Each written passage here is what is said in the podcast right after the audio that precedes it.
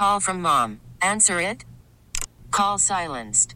Instacart knows nothing gets between you and the game. That's why they make ordering from your couch easy. Stock up today and get all your groceries for the week delivered in as fast as 30 minutes without missing a minute of the game. You have 47 new voicemails. Download the app to get free delivery on your first three orders while supplies last. Minimum $10 per order. Additional terms apply. We really need new phones. T-Mobile will cover the cost of four amazing new iPhone 15s, and each line is only $25 a month. New iPhone 15s? Only at T-Mobile get four iPhone 15s on us and four lines for 25 bucks per line per month with eligible trade-in when you switch.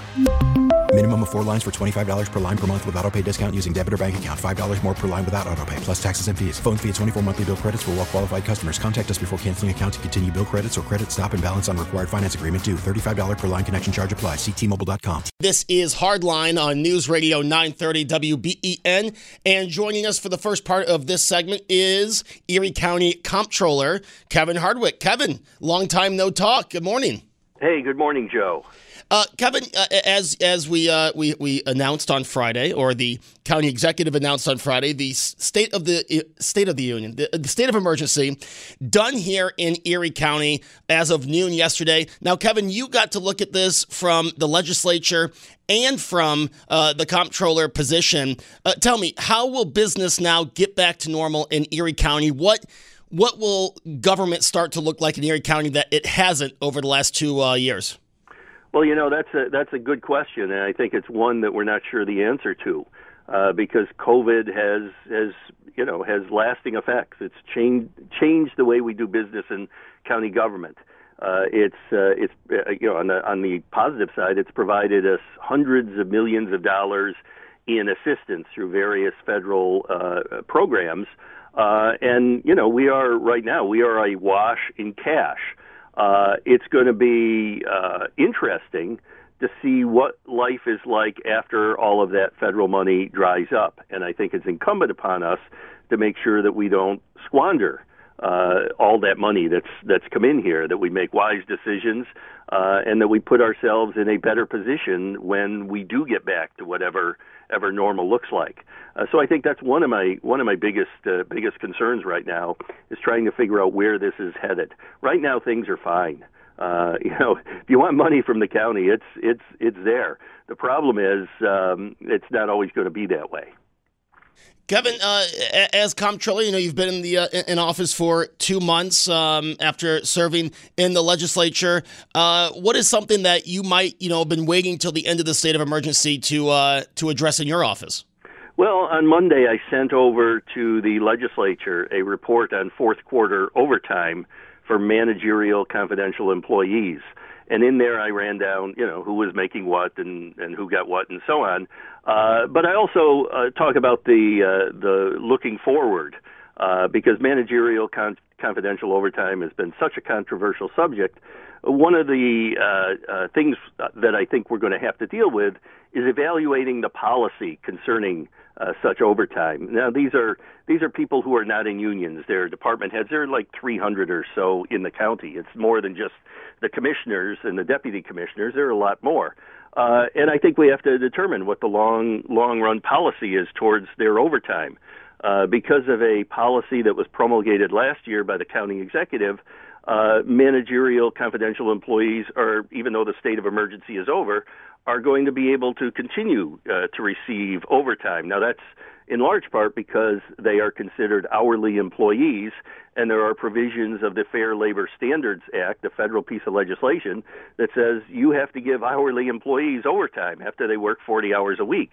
Um, so I think there there are some questions that we're going to have to grapple with, and I hope that the legislature will take this up and and discuss it at length. Yes, I, I, heard you talking with uh, Hannah Buehler a few weeks ago about obviously Dr. Gale Burstein's overtime has been the one that's gotten a, a lot of the attention. Do, do you think that something like I, I, again, as you said, people are entitled to their overtime, but something as like detailed and what these uh, individuals are doing to get their overtime is that kind of the thing that you think the legislature should talk about? Well, I'm I, I'm not sure. I don't think the the legislature can micromanage every department and say, you know, check everybody's timesheet and this is overtime and that's not. I mean, that's why we have commissioners and deputy commissioners and and and other administrative personnel. But I think the policy in general has to be talked about. Incidentally, you, men- you mentioned uh, Dr. Burstein. It might come as a surprise to a lot of people that in the uh, the uh, fourth quarter of 2021, which my report looks at, she collected a grand total of $139 in in overtime. Uh, she was she was by no means among the leaders. Um, um, so a lot of other people did collect some overtime. Again, that that report is out there and people can access it.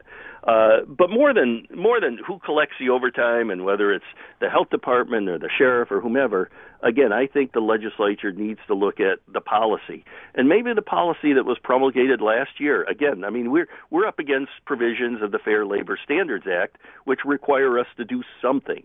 Uh, but uh, for hourly employees, and again, we consider uh, all of our commissioners, everybody but elected officials in Erie County uh, are considered hourly employees because they swipe in and they swipe out or otherwise record their time. Um, you know, I, I, I really think we have to look at this. And one of the things I suggest you may want to consider is with at least some people, like the commissioners and the deputy commissioners, you may want to make them true salaried employees, where you say you're not an hourly employee, you don't have to swipe in and swipe out, um, but this is your salary, and, and that's basically it.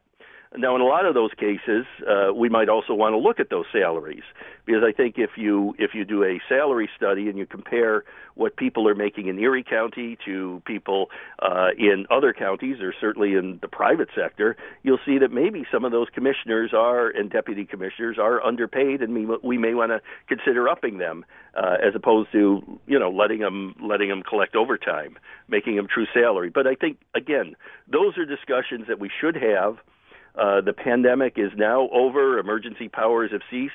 Now is the time where we can, you know, without the pressure of the pandemic, uh, you know, sit down and analyze those policies, and I think we should.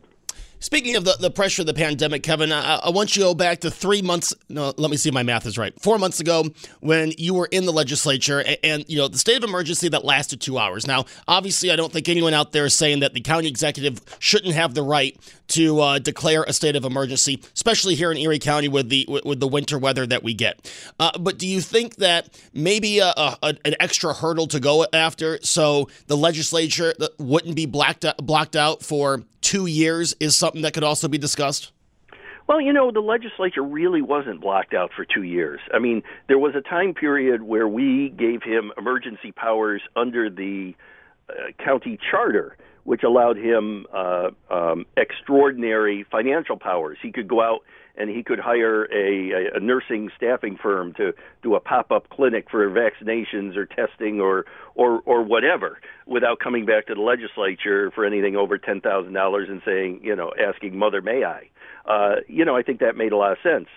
Th- those emergency powers ended long ago. Uh, you know after the spike last winter we we took those uh, powers back the only emergency powers that he had, that you know, the ones that ended yesterday, were the ones under the state executive law, which gave him the power to do things like you know, uh, fa- face mask mandates, which I know are are, are very controversial. Uh, but I think you know, I I I don't know that you want uh, um, uh, committees uh, making those decisions as to whether we have mandates or not. Those are the sort of things where if there's a spike today or tomorrow and we see it coming, you need one person, uh, just like you need one person to be commander in chief of our armed forces.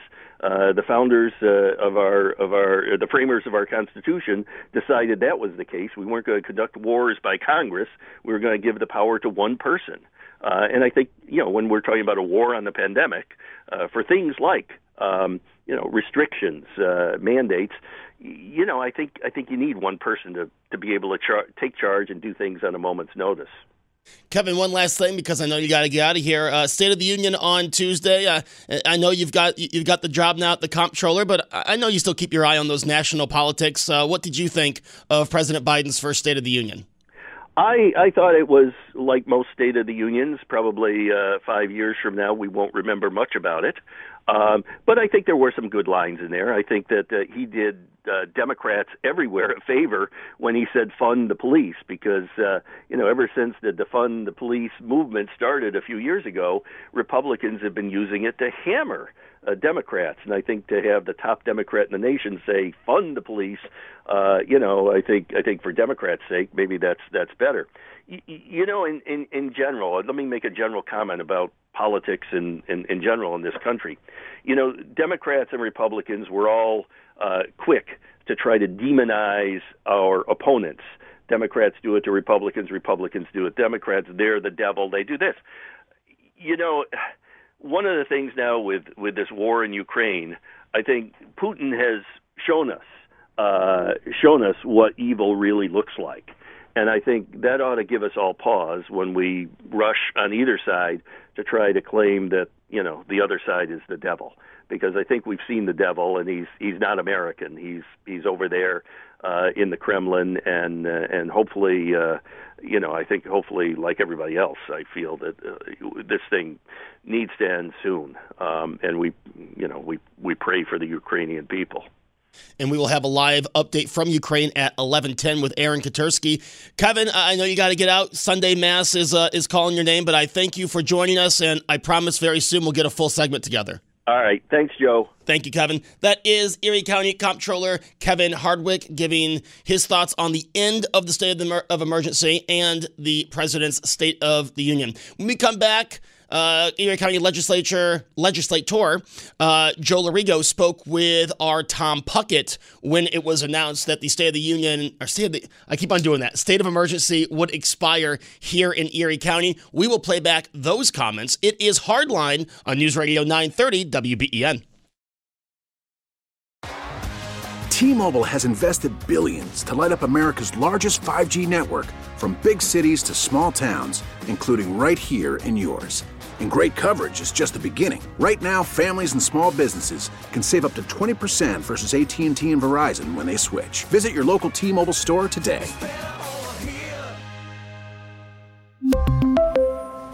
Plan savings with 3 lines of T-Mobile Essentials versus comparable available plans. Plan features and taxes and fees may vary.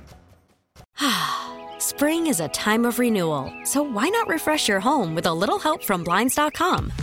We make getting custom window treatments a minor project with major impact. Choose from premium blinds, shades, and shutters. We even have options for your patio, too. Blinds.com invented a better way to shop for custom window treatments. There's no pushy salespeople in your home or inflated showroom prices. Our design experts can help you find the perfect window treatments on your schedule. We'll even send free samples directly to you. Plus, we can handle the measuring and installation for you. Unlimited window treatments installed for just one low cost. And with Blinds.com, you'll always get transparent pricing, no hidden fees. Our free shipping and 100% satisfaction guarantee can put the spring back into your step and into your home, too. Shop Blinds.com right now and save up to 45%. Up to 45% off for a limited time at Blinds.com. Blinds.com. Rules and restrictions may apply. Oh, oh. Protect your vehicle's engine with a full synthetic oil change and save with Mobil 1 at O'Reilly Auto Parts. Purchase five quarts of Mobil 1 full synthetic motor oil and receive a $10 O'Reilly gift card after rebate. See store for details. With your Mobil 1 purchase, you'll also receive two times points during O Rewards Bonus Points Month at O'Reilly Auto Parts. Oh, oh, oh, O'Reilly